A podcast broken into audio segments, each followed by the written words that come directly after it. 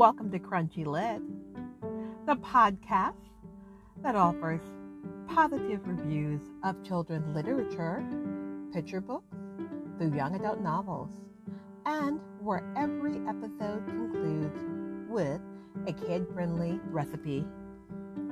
As we near Halloween, it seems appropriate to do a review of books for the three to seven year old age range. We're talking about picture books. Some children within that age range embrace the spooky, creepy side of Halloween and welcome it.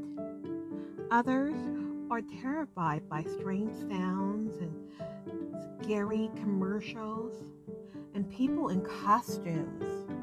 It can be very anxiety inducing for little ones. And no matter how many times you talk about it being pretend and only for a limited time, those feelings may still linger. So let's give you some options. Let's talk about books that are ideal for the nervous as well as the spooky set of picture book readers you may have in your life. Let's start with something lighthearted. If you've got a kid who's all into Halloween and wants something fun and funky, you want to grab Monsters Academy by Jane Yolen and Heidi Y. Stemple. Monsters Academy makes the monsters seem like they're fun, like they're the type of characters your child would want as a friend. After reading this book with your child, they may want to enroll in a Monster Academy just to join the fun. Now, let's talk about a book for those who really dislike Halloween. Those little ones that are terrified by things that go bump in the night and all the creepy, crawly things that are appearing this time of year. For them, you want to empower them you want to get them books like Go Away Big Green Monster by Ed Emberley. And Emberley is spelled E M B E R L Y. Go Away Big Green Monster empowers a child. The book begins with a scary green face on the cover, and as the child turns the page, they get to tear the monster apart. Literally, as they turn each page, the monster begins to disappear and the lines encourage the monster to go, to go far away. So turn a page, part of his face is gone. Turn a page, his nose is gone, his eyes, until finally he's gone. Very empowering for those afraid of monsters. There's also the little old lady who wasn't, who was not afraid of anything by Linda William. The little old lady who was not afraid of anything seems as if she is brave, beyond brave. Nothing scares her. She lives out in the woods by herself. Except one day, walking through the woods, something terrifies her. And she does not like to be afraid.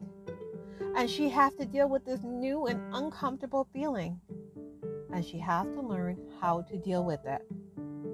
Another empowering book for your little ones. And then you can also go with the light part of Halloween. You know, the part that most youngsters like? The candy, the fun, the silly parts. So, how about Pete the Cat, Five Little Pumpkin? If you've got someone within the picture book age range, you own at least one Pete the Cat book. So you must add Pete the Cat, Five Little Pumpkins to your collection. It comes with a cute little song because Pete does love to sing, and it makes Halloween activities fun. Not the least bit scary, but lighthearted.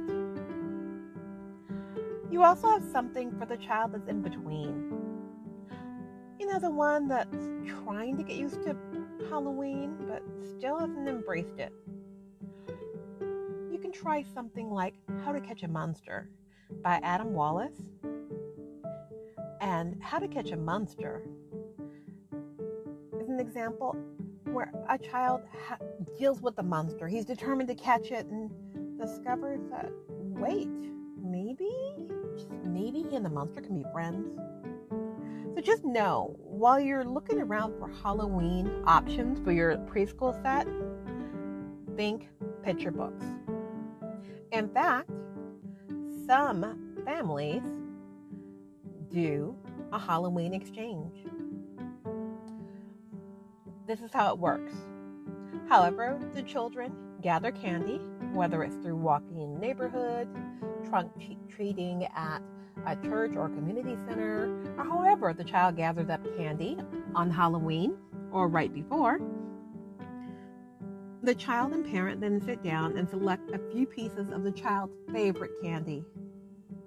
Those are the candies that the child can have over the next several days. The rest of the candy the child will leave in a bag outside the door. The next morning, the candy will be gone, but in exchange, there will be picture books. So, this would be fun if you do trunk or treating or any form of trick or treating right before or even after. Get rid of the surplus candy and let the child have books instead. So, it's a book exchange. Different families think of different reasons, or should I say, different characters that have taken the candy away. Some say it's a tooth fairy trying to keep their teeth healthy. And because it's a special Halloween, she wants to leave books instead of money. Some say it's a witch because they want that spooky edge to it. A witch that loves candy and only can have it right after Halloween. But you decide. How do you get rid of the excess candy? A book exchange.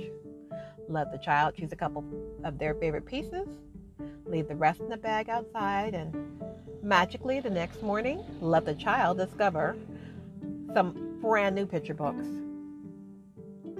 Okay, so let's review what we recommended for your Halloween enjoyment with your preschool child. Or your child who's slightly older, say five to seven, but still loves picture books. We have the lighthearted Pete the Cat Five Little Pumpkins. We have Monster Academy, if they like mm. monsters. We have the little old lady who was not afraid of anything. We have Go Away, Big Green Monster. And we have How to Catch a Monster.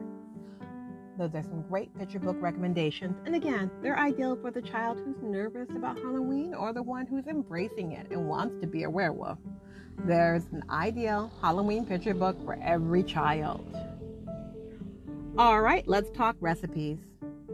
Let's do simple and fun. Let's start with carrots. Baby carrots are always fun, but large carrots are good too. Let's say you grab your preschool or kindergarten or first grade child and invite them into the kitchen. Have them wash up and then have them rinse carrots. If they're baby carrots, you are good to go. If they're not, you may want to grab that plastic knife and observe carefully as they cut them into small, bite sized pieces. All right, carrots have been rinsed. Larger ones have been cut down to bite size, and smaller ones are also ready to go. Now, what to do with the carrots? Well, carrots are great all on their own, but they're also fun for dipping. Let's do a little bit of scientific experimentation. Go to the fridge and grab whatever dressings you have. Ideally, you'd have a couple different salad dressings. Something kid friendly, like maybe a ranch, but also something that normally the kids wouldn't touch, like an Italian dressing or some type of balsamic or vinaigrette. Okay. Place the containers of dressing on the table next to your container of rinsed carrots. All right, now let's go ahead and get a paper plate, or else a saucer, like a teacup saucer. Invite the child and assist them with placing small amounts of the different dressings on the plate. Encourage them to just dip the carrot in. Yes, they'll look at you strange and they'll naturally go for the ranch, but encourage them to taste the other dressings, the ones that you use. They may be surprised to discover they actually like them.